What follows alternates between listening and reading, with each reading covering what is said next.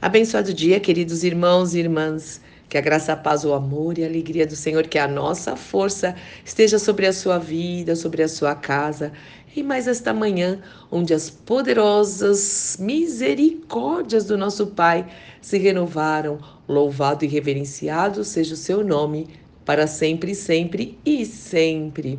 E hoje eu vou compartilhar com vocês uma ministração da nossa querida irmã Joyce Meyer, aonde ela fala sobre o sair do seu mas. Vamos sair dos nossos mas, entre aspas, das nossas justificativas, das desculpas. Ai, como nós somos bons, né? Em arranjar desculpas tantas vezes. Não, mas que isso caia por terra agora.